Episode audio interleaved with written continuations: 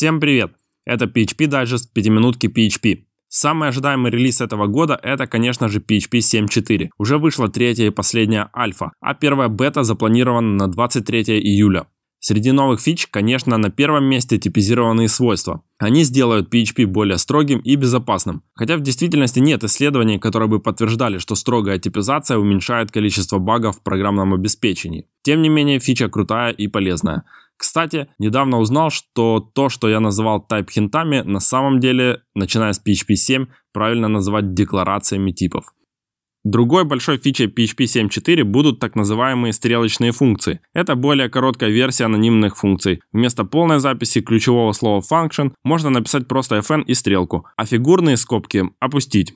Переменные из внешнего скопа автоматически биндятся по значению, то есть нет необходимости их перечислять в секции use. При этом пока стрелочные функции могут содержать только одно выражение в теле. Предзагрузка. Это крутое улучшение OpCache, которое позволяет загрузить в память определенные файлы и при этом классы, функции и так далее, которые объявлены в этих файлах, будут доступны всем последующим запросам. То есть можно предварительно загрузить фреймворк в память, таким образом сократив время bootstrap этапа приложения. Но состояние при этом не сохраняется, конечно же. В репозитории композера на GitHub есть экспериментальная реализация предзагрузки. Собственно, к релизу она, вероятно, будет обкатана и в простейшем случае достаточно будет указать соответствующий флаг в Composer.json о том, хотите ли вы использовать предзагрузку или нет. В релизе очень много других крутых фич и изменений, поэтому рекомендую ознакомиться с обзорами, ссылки на которые есть в шоу-ноутах. На голосовании еще остаются несколько изменений, а именно добавление функций для строк str begins, str ends и нескольких подобных, которое скорее всего не пройдет.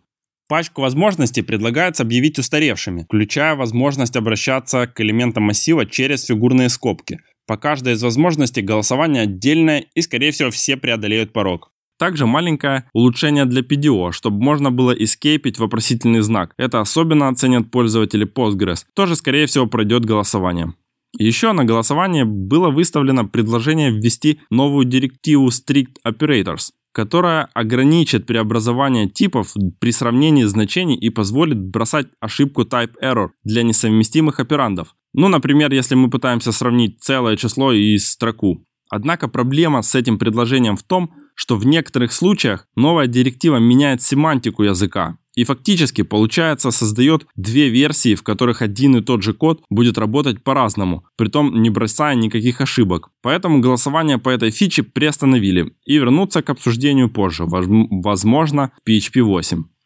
React PHP. Прошло 7 лет после первого выпуска React PHP. Кстати, тогда он назывался просто React, потому что JavaScript фреймворка React.js еще не существовало. Так вот, команда объявила о том, что еще несколько компонентов из экосистемы стали стабильными и анонсировали первую стабильную версию всего фреймворка, а также его долгосрочную поддержку. Более подробно о React PHP слушайте в предыдущем выпуске подкаста. На этом на сегодня все. С вами был Роман Пронский. До связи.